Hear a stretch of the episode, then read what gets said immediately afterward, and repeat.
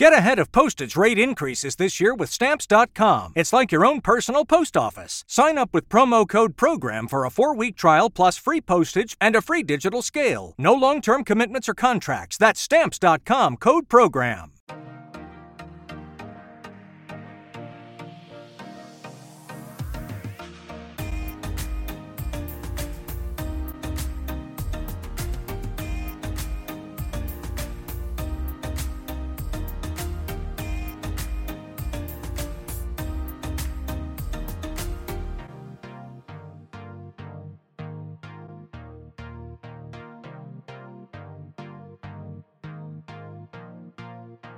What is going on, everybody? Welcome back to another episode of Murph's Boston Sports Talk. I am your host, James Murphy, aka Murph, and today we are going to talk about obviously the Super Bowl, but I actually want to talk Red Sox for once in a while. I couldn't tell you the last time I talked about Red Sox, but spring training's here, a new season's on the horizon, so I figured let's go into it open minded. As much criticism and much hate as I've given them this past offseason, and even into the end of the regular season last year I do want to try to have some optimism here, but I, I don't know if I'll be able to do so, but I'm going to try, right? But nonetheless, welcome back to episode number 181 of Murph's Boston Sports Talk. Thank you so much for joining me. Thank you so much for downloading, listening, and enjoying on all audio only platforms like Spotify, Apple Podcast, Google Podcast, Amazon Music, wherever you listen to your podcasts you can find Murph's Boston Sports Talk. And if you listen to this on YouTube, thank you so much for clicking on the video. Please make sure you like, comment, and of course, subscribe to the channel if you're new or haven't considered subscribing. Now, I do want to spend a lot of time talking about the Super Bowl. I want to spend some time talking about the Red Sox as well. However, first and foremost, I do want to start today's episode talking about Joe Mazzulla, the new head coach of the Boston Celtics. The Celtics extended Joe Mazzulla, removing the interim tag, and this is very, very exciting. And I don't want to talk about Celtics right now because, you know, they're going into the All Star break. They've had a good season. You know, I've already kind of touched upon them a little bit. But I do want to talk about Joe Mazzulla because what he's been doing is absolutely crazy, in my opinion, for a rookie head coach, for someone who has vaulted into the position oh, what, a week or two before the season, not even maybe. But the best thing about the Joe Mazzulla story is that he's local to Johnston, Rhode Island. He is from Johnston, Rhode Island, which is really, really cool and exciting. It, for those that may not know, Murph's Cardtown Sports Shop is located in Johnston, Rhode Island. And listen, I didn't know him. I never got to meet him. I just hear stories from other people who do know him, who watched him grow up, watched him play basketball. So the deep, deep community connection and the deep community ties is real here in the area. So this is very, very exciting. This is very, I don't want to say emotional, but it's very meaningful for the area. And, you know, Joe Mazzulla is someone that doesn't forget his ties. And it's really awesome to see someone so local not give back, but someone so local that they don't forget who or where they came from. Because a lot of celebrities will kind of put their childhood or their past behind them, good or bad. And Joe Mazzulla is not one of those guys. He keeps it with him. He wears like you know his his ties to Johnston, Rhode Island, like on his sleeve. So I just really wanted to start off the episode talking about that. Well, well deserved. Um, with this removal of the interim tag and the extension, resulting in him being the full time head coach, this does clear the air of uncertainty. Obviously, we all know Ime Udoka was suspended by the Celtics, not the league, the Boston Celtics for the entire season due to a um, I don't even know what to call it. It was just, you know, some misconduct within the workplace between him and a female employee.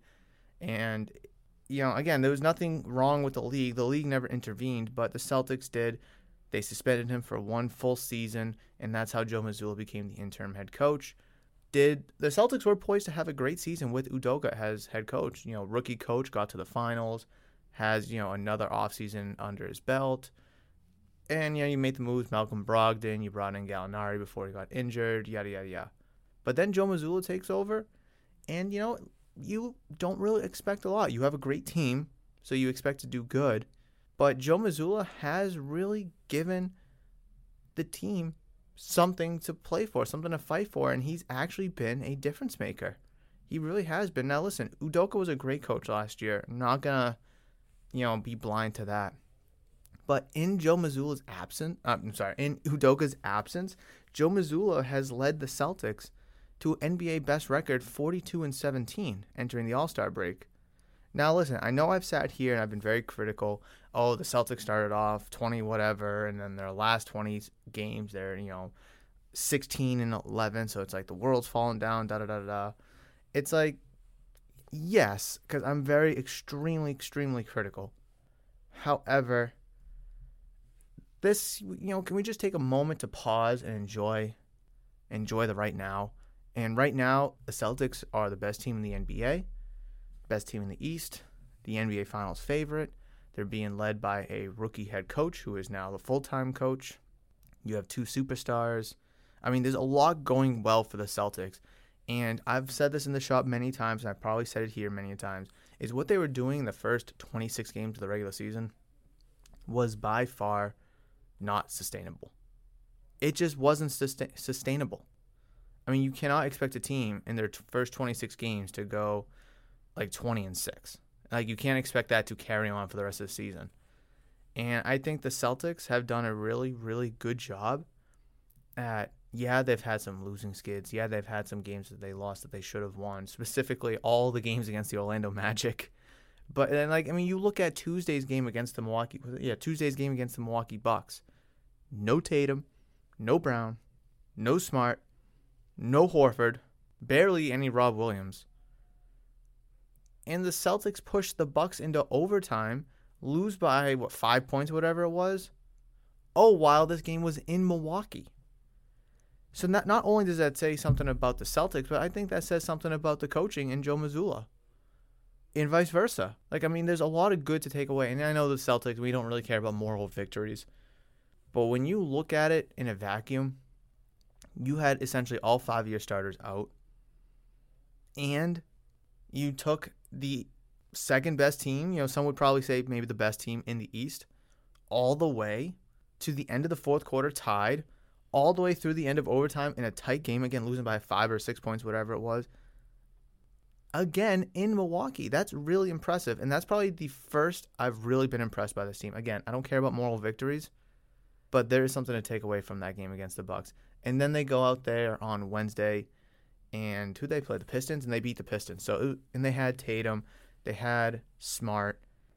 So it's there's a lot to take away from you know this last week of you know the first half of the season. Now there is one thing I do want to put uh, put on the attention right now is the last 10 teams, the last 10 teams to go into the NBA All-Star break with the best record in the NBA. And what have they done? Now this is something to really really think about. Very interesting to be honest. So I'm going to start way back 10 years ago, 2013 2014 Oklahoma City Thunder. And their season finished with a Western Conference Finals appearance. The 2014 2015 Warriors, they finished with as the NBA champions. 2015 16, the Warriors again. They reached the NBA Finals, losing to LeBron and the Cavaliers that year. 2016 17 Warriors again won the NBA Finals. 17 18 Houston Rockets they reached the Western Conference Finals. Moving along, finally, an Eastern team, you know, had the best record at the All Star break. But the Milwaukee Bucks in 2018-19, Eastern Conference Finals, 1920 Bucks again, Eastern Conference Finals. The Utah Jazz in 2020-2021, they were the best record in the NBA. They made it to the Western Conference Finals. The Suns last year, 21-22, made it to the Western Conference Finals and this year the 2022-2023 Boston Celtics. It's it's going to be tough. I mean, in the past 10 years only two teams that had the best record at the All-Star break in the NBA made it and won the NBA finals. And those two teams were the Golden State Warriors twice during that, you know, for, you know that first bit of their run. Other than that, it's just been a ton of disappointments. A team hasn't made the NBA Finals that led the record uh, that led the league with best record since the Warriors won in 2017. So it's really hard to be optimistic looking at that perspective. And again, it's nice to have the best record in the NBA. History just doesn't fare with the Celtics at the current moment. Doesn't mean I'm panicking, doesn't mean I'm jumping ship, doesn't mean I'm not going to believe in this team. You know, I'm still hesitant to believe in this team, and I'm not the biggest fan of the moves that they made. You know, Mike Muscala, I think was a really good addition. I would have liked to have seen maybe another big man. It'd been nice to, you know, maybe pick up a wing as well. But the buyout market is going to be a real thing for the Celtics. Hopefully, they can act on it and actually potentially make a move on the buyout market to again further their team because you just don't want to sit here after losing whatever game in whatever round and just be like, oh damn, only if we had one more big man, only if we had another piece, more depth. You just don't want to sit here and say that. So I really do think that the Celtics moving forward has a bright future. I think the Celtics are in a good position to play very well down the stretch. And I'm going to be very hopeful, but all all that being said, I'm not going to overlook Johnston's own Joe Mazzulla being named head coach of the Boston Celtics, which is a very very exciting time locally. So that's awesome. I just wanted to take a moment to talk about that before we really dive into the juice, the meat, the meat of today's episode. So, all right, transitioning to the Super Bowl, Super Bowl 57. And I've said this a handful of times now to some people that have walked in, and I'll say it again. That hold on James Bradberry. Letter of the law, yes, that's a hold. Yes, letter of the law, that is the correct call. However, here's my thing they weren't calling it all game. The refs were being really consistent all game with penalties. I think they did a really good job for the most part, the, the officiating crew, throughout the entirety of the game, up until that call. Now, again, yes, that is the correct call. So I'm not going to, you know, the, the official be like, oh, you got it wrong, you got it wrong. But this is this is my this is my gripe with the call is you weren't calling it all game, being consistent, exactly what we wanted. You know, a typically uh, flag-free game, and arguably in one of the biggest moments in the waning minutes, waning seconds of the game, you call that holding. It just, oh man, that is. I'm no Eagles fan. I'm just a football fan, and I was really frustrated with that call. If it was absolutely egregious, fine, I get it. And I don't think anybody, if that was a kind of game we had in week three of the regular season, and that call in that moment was called in week three of the regular season, no one would care. No one would care. Call that week three, call that week five, call that in week 10 of the regular season. I don't care. You cannot call that in the biggest stage in sports. You just can't.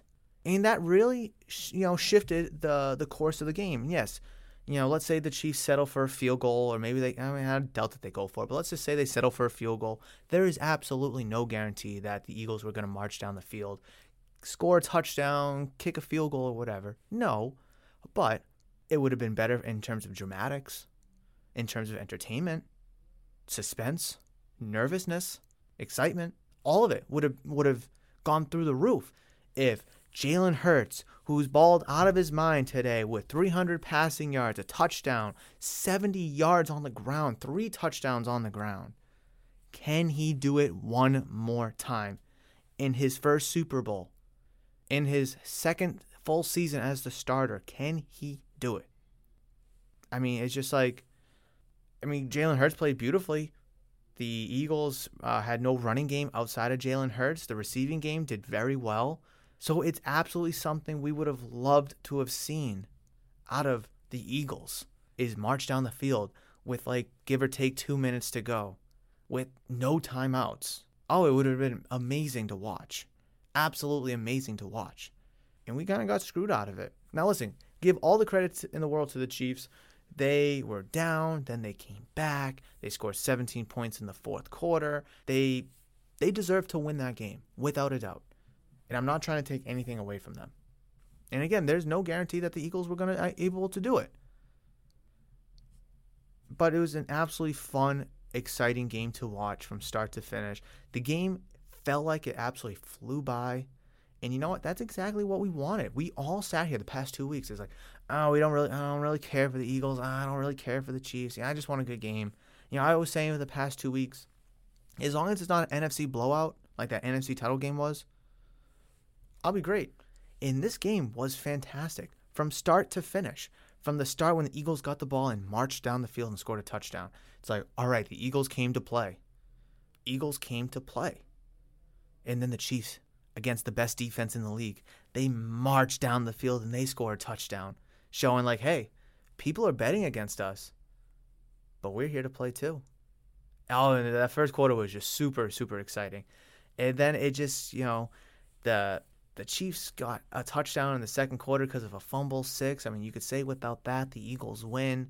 And, you know, going back to the hold, yeah, if that hold isn't called, there's no guarantee that the Eagles win, period, right? And there was other things throughout the course of the game that really could change, you know, the trajectory of the game for both teams. Uh, you know, players were slipping. Kelce got open a few times because, you know, Eagle linebackers were slipping. Corners were slipping. Again, the fumble six. So there's a lot of things that went different ways for each team. And at the end of the day, we got exactly what we wanted was a great game for 58 minutes. And that hold at that that hold on James Bradberry, again, I cannot emphasize this enough. Yes, by the rule book, that is a hold. But in the world's biggest stage, in sports' biggest stage, the Super Bowl, where we've got an absolutely tooth and nail battle between two number one seeds in their respective conferences, and you call that. You know, not not because of that play, but it is kind of a it is kind of obnoxious that a defensive hold is a five yard penalty, but an automatic first down. Now I don't know what the down and distance was on that third down play. I think it was like third and seven, six maybe. I'd have to really double triple check, but I, I don't believe it would have been a first down if it was just the five yards. But I really wish they would go in and change because you can be offsides. You can, I think, you can even encroach for five yards, and it's not a it's not a first down automatically, but a hold is. So I, I just would like to, I mean, again, if, if there's a hold downfield, if there's a pass interference downfield, you know, just like you know, obviously unnecessary roughness, like that stuff, fine. But when it's at the line of scrimmage or just about the line of scrimmage, it kind of sucks it's five yards and it's automatic first down. It really, really, really, really does suck. Because there's some plays where the offense, uh, some penalties where the offense gets to keep the current down, whether it's like first and 20, first and five. There's some offensive penalties that you lose a down.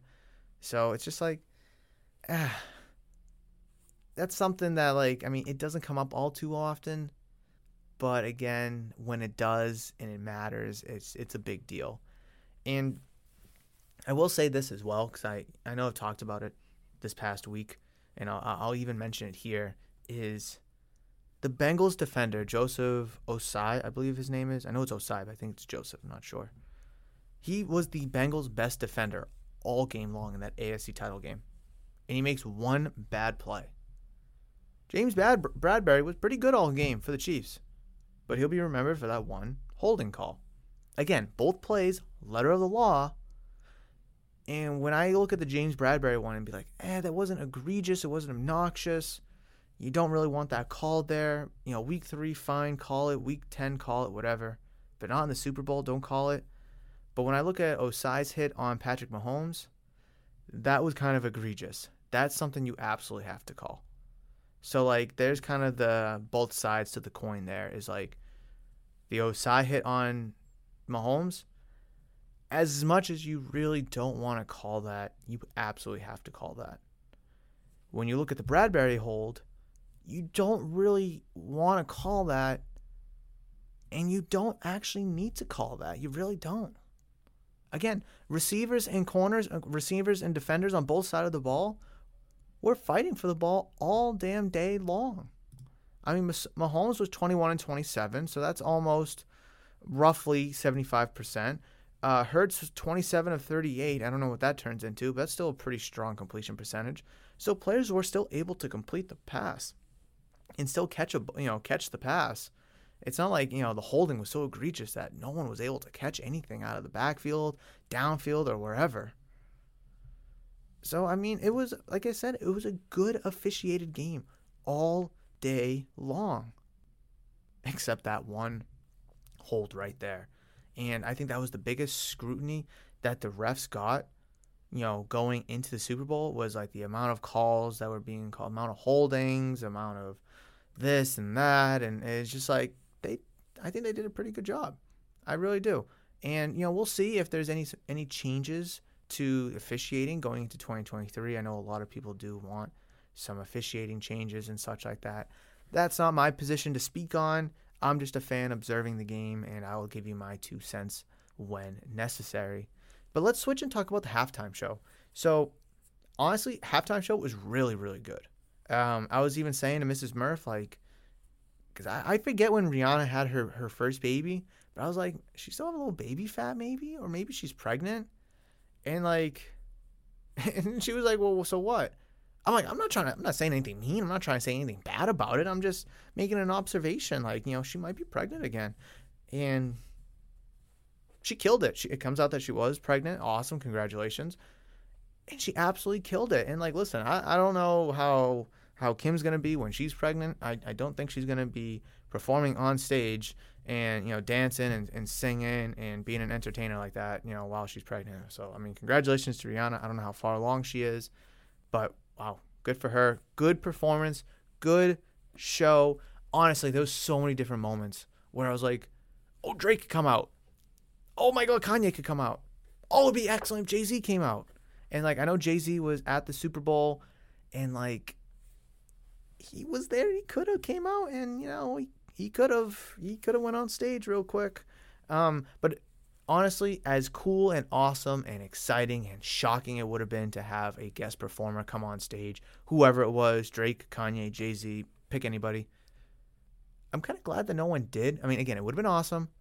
But, you know, good for Rihanna. She killed it all by herself. No guests, no, you know, multi singers, just her. Awesome job. Very, it was awesome. And hopefully, I don't know who will be next year. Hope, you know, people are speculating. I think Drake would be an awesome, awesome halftime show. I mean, he has so many good songs. I I don't where is it in Vegas too. Um, I don't know. That's gonna be my prediction. Is gonna be Drake for the halftime show next year. I think that'd be absolutely awesome. We could all probably name ten really good Drake songs, and none of them are wrong. So, note to the NFL, maybe Drake. All right. Is there anything else I want to talk about the Super Bowl? Um, I'm I'm just trying to think here. I, I really don't want to talk about oh Patrick Mahomes he's creeping up to Tom Brady now. I'm like I'm not I'm not talking about that. I'm not doing it. Um I don't think there's anything that I can think of off the top of my head that warrants an immediate discussion about the game. Again, I thought it was really well played start to finish. I thought the game was well officiated for the most part, 58 minutes of it at least. Um, I mean, definitely, guys, you know that are listening, definitely let me know. Reach out to me via social media at Murph's Cardtown, via Twitter, Instagram, Facebook. Comment down below if you're listening to this on YouTube. What did you think of Super Bowl 57 between the Chiefs and the Eagles? Again, a lot of people didn't really could care less who wins. Um, people just wanted a good game, and that's what we got was a good game.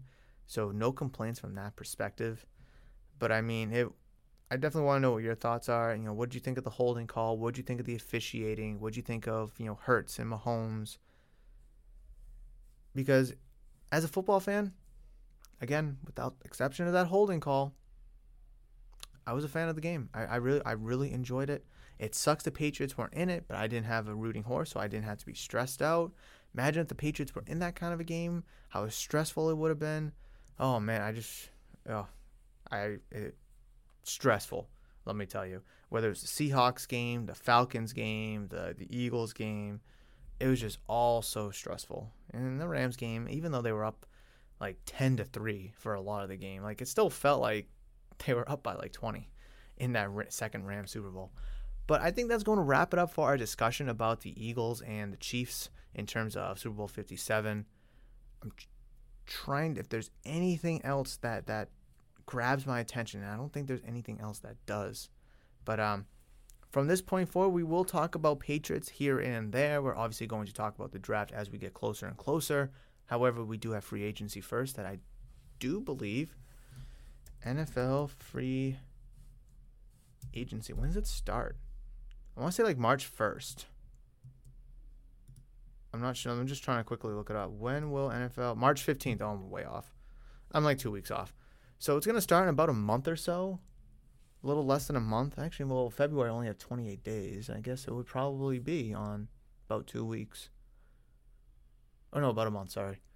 So, I mean, we're obviously going to talk about free agency, speculate some moves that the pa- Patriots could make, obviously react to some of the moves that other teams do make, and then, of course, the draft as well. But between now and probably then, it's going to be a lot of Bruins, who won 5 0 last night. Big dub. Uh, Celtics, of course, as they come out of the All Star break. And then the Red Sox. And that's where I want to transition to talking about the Boston Red Sox and how I am not the biggest fan of them going into 2023. And you guys know, haven't been a big fan of the, uh, the Red Sox the entire offseason. Haven't been a big fan of the Red Sox since maybe June when they did go on a little hot streak. But here's an article from Boston Globe that literally came out an hour ago. I clicked on this link when there was like when it was published for like 10 minutes. so this is as fresh as it comes. It's probably fresh as it comes, fresh as lettuce. This is an article again from the Boston Globe titled "Is this anything more than a bridge year for the Red Sox?" Maybe. This article is written by Chad Finn and it's not a long read, but there's a lot of good information here. So let's just read it together and just kind of go from there. The straggling, possibly delusional optimists among us might be able to glance at this 2023 Red Sox roster squint a little, and say, hmm, looks a little like 2013 to me. Give him a chance. Let's see how this plays out. The rest of us, heretofore known as the reasonable and sane, do recognize, albeit with a lot of squinting, how the optimists might wish cast their way to such a conclusion. And a lot of big hyphenated words and such like that. The 2013 Red Sox were following Bobby Valentine's tired act from 2020, uh, 2012, excuse me, when the team won 69 games. The manager alienated half the roster before they had even parted, before they even had departed Fort Myers, and the optimists were trying to talk themselves into BABIP King Pedro Ciriaco being the shortstop of the future. BABIP King, batting average. I don't even know what that stands for. What does that stand for? Uh, batting average innings pitched? I don't know. What's the easiest choice you can make? Window instead of middle seat? Picking a vendor who sends a great gift basket? Outsourcing business tasks you hate? What about selling with Shopify? Whether you're selling a little or a lot, Shopify helps you do your thing, however you cha-ching. Shopify is the global commerce platform that helps you sell at every stage of your business. From the launch your online shop stage to the first real life store stage, all the way to the did we just hit a million orders stage? Shopify's there to help you grow. Whether you're selling scented soap or offering outdoor outfits, Shopify helps you sell. Wherever and whatever you're selling, Shopify's got you covered. Sign up for a $1 per month trial period at shopify.com slash try. Go to shopify.com slash try now to grow your business, no matter what stage you're in. Shopify.com slash try. Batting average on balls in play. Ah, okay. Like that. Pedro Ciriaco, I remember him. Fun guy. A decade later, the redemptive 2013 team is one of the most commendable in Red Sox history. General Manager Ben Cherington, in a move reminiscent of how Bill Belichick enhanced the 2001 Patriots roster with quality veterans at multiple positions, signed seven established free agents. Cherington pulled a Rennie Stennett. Look up, look it up, kids. Yeah, I don't know who that guy is. He went seven for seven. Um, does he go? Oh, good. He goes into the free agents. All were respected and proven major leaguers. None could have been called stars at the time, but all seven outfielder Shane Victorino and Jonny Gomes, first baseman Mike Napoli, reliever Koji Uehara, shortstop Stephen Drew, catcher David Ross, and starter Ryan Dempster contributed in a meaningful way.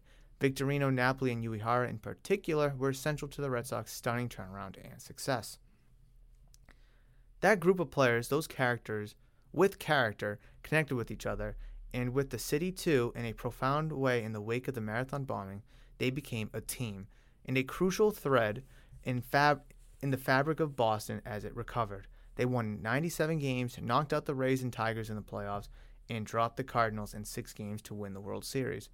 They will be celebrated this summer and they will be celebrated forever. Oh, yeah, 10 years. Wow, 10 years. Wow. Wow. It just feels like yesterday, you know, hearing about the Boston Marathon bombing, you know, sitting at home watching TV. And then 10 years. Wow. Time. Oh, my God. The 2013 Red Sox are not just the absolute best case scenario for the 2023 Red Sox. They're most likely an impossible scenario. Chief Baseball Officer Chaim Bloom has added several veterans, among them relievers Kenley Jansen and Chris Martin, infielder slash DH Justin Turner, starter Corey Kluber, and outfielder Adam Duvall. His idea of going big was spending $105 million on Japanese outfielder Masataka Yoshida. Okay. Even if all of the, those players pan out 13 style, the team from a decade ago had much more high end holdover talent, most noticeably David Ortiz, Dustin Pedroia, Jon Lester, and Jacoby Ellsbury. Clay Buchholz went 12 1 with a 1.74 ERA. It had Xander Bogaerts on the way. He would arrive that September and contribute significantly in the postseason at age 21.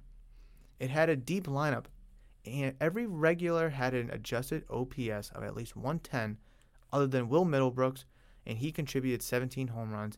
It had inevitable bench depth. Mike Carp and Daniel Nava both had an OPS over 830.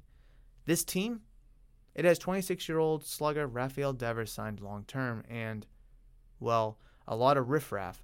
Maybe Chris Sale will be healthy. Maybe Triston Casas will contribute immediately. Maybe Yoshida can replicate 13 Victorino's offensive con- contributions. 294 average, 351 on base, 451 slugging, 15 home runs. Maybe, maybe, maybe, but probably not. The outfield, again, I know this is a little lengthy of an article, guys, but there's a lot of juice here, a lot of meat on the bones. Let's just read it together and then we're going to react. The outfield defense won't remind anyone of Yaslin Evans. Their best center fielder, Kike Hernandez, is now the shortstop because Xander Bogaerts is a Padre and Trevor Story is out at least half the season with an elbow injury. Maybe he threw too many sliders. That was in parentheses, that was a joke. The heart of the order is Devers, probably Duvall, the unproven Casas, and Turner if he can defeat the Hourglass. The bullpen is better. The starting rotation is entirely uh, pocked with question marks. They had they had, uh, sorry, I had to scroll past a picture. I was looking at Triston Casas swing. I'm sorry, Yoshida take a swing. they had better start fast. The 13 team went 18 and 8 in April, but they do not seem built to do so. There's too much to sort out. It's tough to bottle lightning when everything is so cloudy. I kind of like that quote. That was kind of I, I like that. I might use that. The 2013 Red Sox were in something of a bridge year, but that bridge led to the promised land and an unexpected championship. This is definitely a bridge year but I'm not sure where it's leading right now in the short or long term. I want to see prospect Marcelo Meyer play a few innings for the Sea Dogs before I start anticipating his arrival in Boston. And maybe, I'm sorry, and remember, even with the best prospects, success isn't linear. Bogaerts' 14 season was a mess before he eventually developed into a franchise cornerstone. It takes time. As much as I like Ceddanne Rafaela, Rafa, Rafaela the farm system is thin at the top. Besides with their resources, the Red Sox should very rarely have to assemble a team that they did in 2013 or the way the Bloom did this offseason. The aspiration should mirror another championship Red Sox team, 2007 squad. Theo Epstein constructed that team with holdover stars from 2004 Ortiz, Manny Ramirez, Curt Schilling, homegrown graduates of his desired player development machine, Pedroia, Ellsbury, Lester, Papelbon, and a savvy trade or two. Epstein was on a hiatus when the Red, uh, when the Sox got Mike Lowell and Josh Beckett from the Marlins for Hanley Ramirez, and it worked out spectacular. That's the kind of roster Bloom should aspire to build. Devers is the building blocks, and perhaps Casas, Yoshida, and Brayan Bello will join him as foundational pieces. But right now, that possibly feels like it's a great distance away. The Red Sox have one true star in a farm system that isn't quite ready to deliver all the help they need. In the meantime, they've got a bridge to sell you. Now, that was a really good article. I didn't read it beforehand, so that was the first time me reading it was with you guys. And I need to take a sip because I have a lot to react after reading that. So, I guess it would be it would be best to start from I guess the top really. Is this anything more than a bridge year? This is a bridge year. Absolutely. You finished with 70 something was it yeah, 70 something wins last year. I have to double check. I uh standings. Was it 70? Please tell me it was 70. Oh, I forget what it was. I forget what it was. 78. Okay, so they finished under 500. So they're not coming off of an excellent season last year where they can build off, right? Your starting rotations full question marks. Your bullpen is yes better. You have a your most versatile utility man playing shortstop, who by the way was your best center fielder last year. You lost your locker room guy, your locker room glue in Xander Bogaerts. Now, this is very reminiscent of 2013. But championships aren't won like they are in 2013. That was magical. That was something special. And honestly, when was the last time we've seen something like that? A bunch of gritty veterans all, you know, join up and they go on this crazy run. Probably really never. Let, us past world series winners. All right, I need like not not this year's World Series. All right, let's see. Gritty veteran teams two of one. I'm gonna just start with 2013, right? Red Sox beat the Cardinals. Uh, Giants beat the Royals. Oh, by the way, that was their third championship. So that was, I mean, there was Buster Posey, Pablo Sandoval, Brandon Belt, Brandon Crawford, Tim Lincecum. Like that team was built in San Francisco, homegrown, built. So that doesn't count. Kansas City Royals again. Alex Gordon. You had Eric Hosmer, Salvador Perez, built, homegrown. Chicago Cubs beating the Cleveland Indians. you had uh, Anthony Rizzo. You had Kris Bryant. Oh, well, there's another player. I can't remember his name. Oh, can I get some players on the? I know they had John pitchers like Jon Lester, John Lackey. I even believe was on that team as well. Oh man, um, Willson Contreras. Yes, thank you. Oh man. Oh, he was young. He was still in uh, Double A. Oh, give me some baseball players on this team. Can I get like a roster or something? Roster, roster. Oh, here we go. Opening day start. This is good enough. Dexter Fowler, Jason Heyward, Ben Zobrist. So like these are veterans, but they're homegrown guys Anthony Rizzo, Kris Bryant, Kyle Schwarber, Jorge Soler, Addison Russell. Like, I mean, that team was built from the ground up in Chicago. Uh, let's see. Astros, you know, say what you want about that 2017 2017 team. Jose Altuve, George Springer, Alex Bregman, Carlos Correa, a ton of homegrown talent. Boston Red Sox in 2018. Now this one, this is a good one.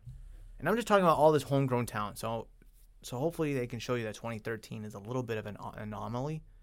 But in 2018, the Red Sox had Betts, Bogaerts, Devers, three homegrown guys. Yes, you had JD Martinez that you bought in free agency.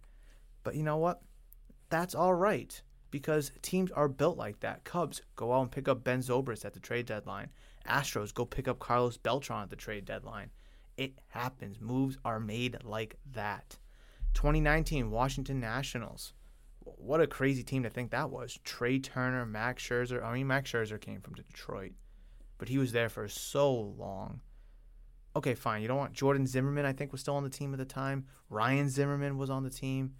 Uh, Juan Soto. I don't know if I said Juan Soto yet. Again, a team with a, lot of homegrown talent. Oh, um, Anthony Rendon, third baseman. Again, a lot of homegrown talent. Dodgers in 2020. Um, trying to think here. Uh, they didn't have Verdugo. I know that team is was kind of that team. All all due respect was kind of bought, but let's see. Here's the roster here. I'm trying to think of homegrown guys. Uh, Walker Buehler, uh, Clayton Kershaw, Dustin May, uh, Julio Urias. Okay, we're, we're going. We're going. Will Smith. Let's see. Uh, Kike Hernandez, Gavin Lux, Max Muncy, Edwin Rios, Corey Seager, Cody Bellinger. Okay, there's a ton of guys. You know, Joc Pederson, ton of guys on this team that were homegrown. And yes, you do have your Mookie Betts, who they traded for. Yes, they have um, Joe Kelly, who they signed. Uh, let's see, who's the other one? I can't. I just saw. I saw his name. Oh, Blake Treinen that they uh, they snagged from the Oakland A's. So it's like, yeah, but like I mean, I just rattled off so many. I mean, AJ Pollock, I even think is a homegrown guy. I think. No, he's with the Diamondbacks first. So Dodgers are kind of a good blend of both, but again, there's so many young guys that I just rattled off, or I say homegrown talent that I rattled off. Atlanta Braves, oh my God. Um, Ronald Acuna Jr., Ozzie Albies. Uh, was Michael Harris? I don't think was on that team. No, because he was a rookie this year. Uh, let's see. Uh, what did I say? I already said. I said Acuna. I said Albies, Austin Riley, Freddie Freeman, uh, Johan Camargo. Um, trying to think. Why can't I think of anyone else? Um, did they have um, Strider? Was Spencer Strider on this team at the time? Uh, yes, yeah, Spencer Strider was on the team at the time. So I mean, even there, Max Fried, team from you built it up from within, and then boom, there you go. And again, yeah, you know, Freddie Freeman's gone now. You know, some players do come and go, but also they make moves at the deadline or in the offseason to better themselves. They brought in Eddie Rosario. They brought in Joc, P- uh, Joc Pederson. They brought in Marcelo Meyer, who they had for a few years up to that point. There's nothing wrong with making moves throughout the course of the season when you already have a good foundation. And then most recently in 2022, the Astros again. Pretty much the same thing, just without Correa. So when I look at the Red Sox and I look at all those teams, all those teams had homegrown young talent that been with them for years and they won a World Series with. Your longest tenured Red Sox right now, I couldn't even tell you. It actually might be Rafael Devers. It really, really might be Rafael Devers. And I just don't know if Devers, he's 26, he's young. I don't know if he's ready enough to be that veteran leadership that we need in the clubhouse. You know, you look at 2013, you had David Ortiz, Dustin Pedroia. You look at 2007, David Ortiz still, Manny Ramirez, John, uh, John, no, Jon Lester was young at the time, uh, Josh Beckett, Curt Schilling. 2004, Manny Ortiz, Curt Schilling, um, oh my God, what, Pedro, Derek Lowe, Johnny Damon, like Kevin Millar. You know, you had a bunch of grizzled veterans with experience that were foundation pieces. And then again in 2013, yeah, you had your young guys. Uh, Jacoby Ellsbury, not really young, I guess, at that point, but you had Xander Bogaerts, you know, who was young, and just a bunch of veterans. But still, with all those veterans, you had your Pedroia, your you know your club who clubhouse locker room guy. You had Ortiz, the clubhouse locker room guy. Ellsbury, veteran. I don't know if he was a clubhouse locker room guy. So like it just it made sense and this team does not make sense right now. This team really doesn't make sense. And I love where he says in the article, you know, holdover stars from 2004, Ortiz, Ramirez, Schilling to the 2007 team, but you also add through development of your system, Pedroia, Ellsbury, Lester, Papelbon. You got Mike Lowell and Josh Beckett via trade. So it's like you continue to add from holdovers from good team a couple years ago. A couple years go by, your your prospects turn into stars. You make a couple trades to get better. Okay, from 2007 to 13, completely different team with the exception of Ortiz, Pedroia, but you also had Ellsbury from 2007. You had Lester from 2007. So there was still some guys there. And then when you look at 2018, again from 2013, nothing really. besides Bogaerts. So Bogaerts has seen and been through it all. He saw the veteran clubhouse locker room leaders in Ortiz and Pedroia carry over from a World Series championship to another one from 07 to 13. And then he was able to grow from that experience into 2018, win one himself, and to be that clubhouse locker room leader that the team needs. team does not have that right now. They're missing a lot of pieces. As much adding as they've done, they're missing a lot of pieces. And at the end of the day, it is quite concerning. I still don't know if this team wins. I think I was saying like 70 games, you know, around the holiday time. I'm looking at this team and I don't know if they win 80 games. I, I'm, as it stands right now, I just don't know if this team will win 80 games. It's going to be really difficult for the Sox. It's just it really is going to be. I'm trying to find the words to make it make sense in an easier tone than just saying, "Oh, our beloved Red Sox this year is going to suck." I mean, I mean, I can say that if you guys want me to say that, and I, I will because it's in a vacuum kind of true. I mean, where do you feel confident? I mean, there's been reports from scouts that Yoshida is overpaid, and that you know a lot of scouts, you know, said that they wouldn't want their teams to give him that kind of money. You have a super utility guy playing shortstop. You have, you know, arguably no center fielder. You have arguably no second baseman. Like, do you want Christian Arroyo to be your everyday second baseman? Not really. Quite frankly, I don't even want Kike Hernandez being my everyday shortstop. It's going to be really, really challenging for this team. I mean, yes, they do have a bright young future with their minor league prospects. If you want to still include Casas, go ahead. They have Marcelo Meyer. They got Nick Yorke. Again, Brayan Bello you can still include. But it takes time. We saw Bello last year, number one pitching prospect for the Red Sox, get his, you know, get a t- uh, taste of big league baseball, and he didn't look the greatest. It takes time. Marcelo Meyer hasn't even reached Double A yet. Casas is now in the big leagues. Way back when Xander Bogaerts didn't look good in 2014. You know, he, you know, he's the full-time shortstop in 2014 doesn't look the greatest. But in 2015, he, you know, explodes and becomes better.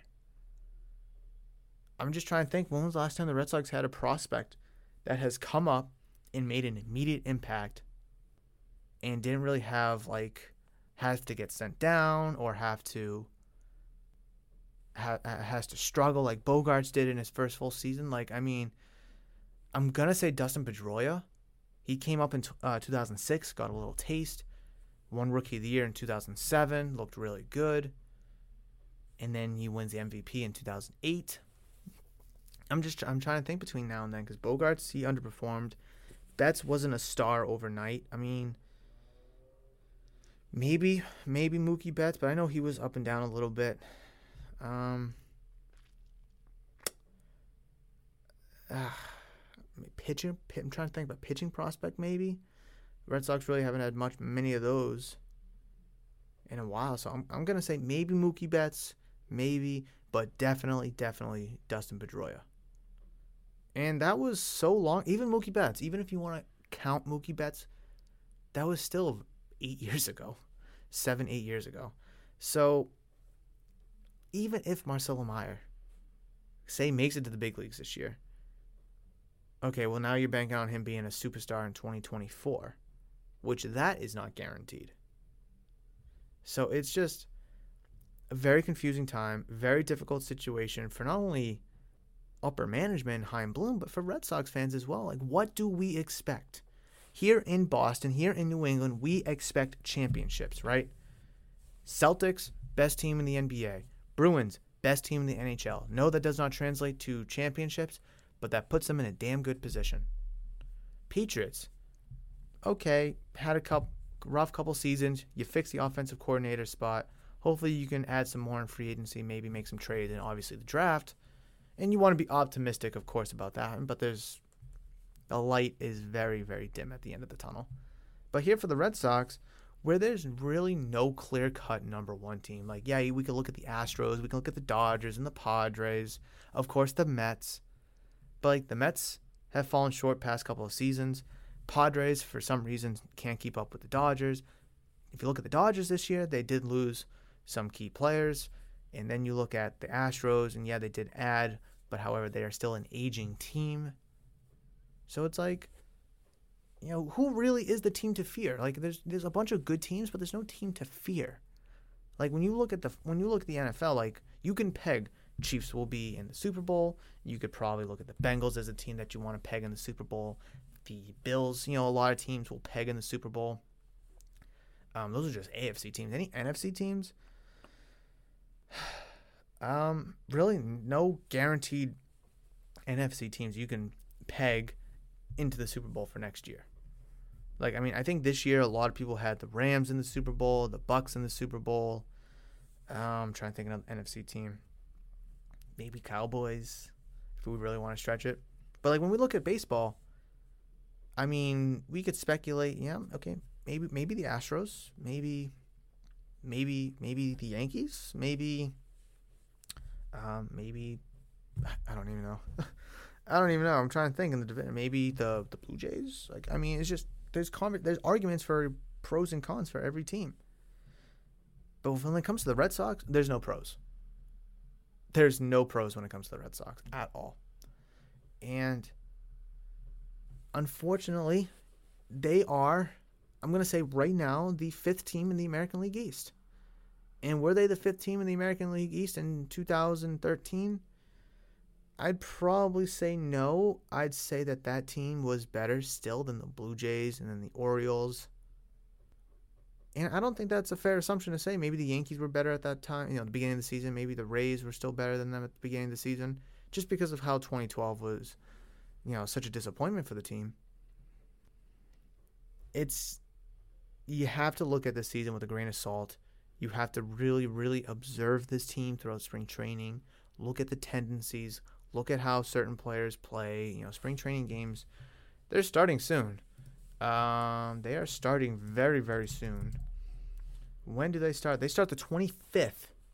Wow, that is a week from tomorrow. That is a week from tomorrow. We're going to get spring training games. So there's going to be a lot, a lot of work for this team to do if they want any shot at being relevant this year. Because I could probably name 10 teams that I'm more intrigued about if I'm not a Red Sox fan and I'm just a baseball fan I could sit here and name t- at least 10 teams that I'm, I'd rather, you know, read headlines about and, and really dig into.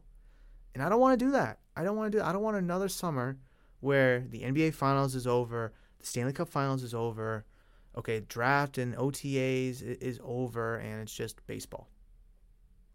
And it's like, if the if the Sox are good and they're a top, just say top ten team in the league, summer's to be fun. It's to be great.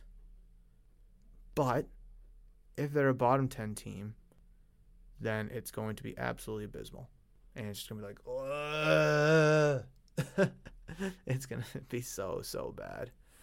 All right. So I see that we're approaching one hour here on today's episode.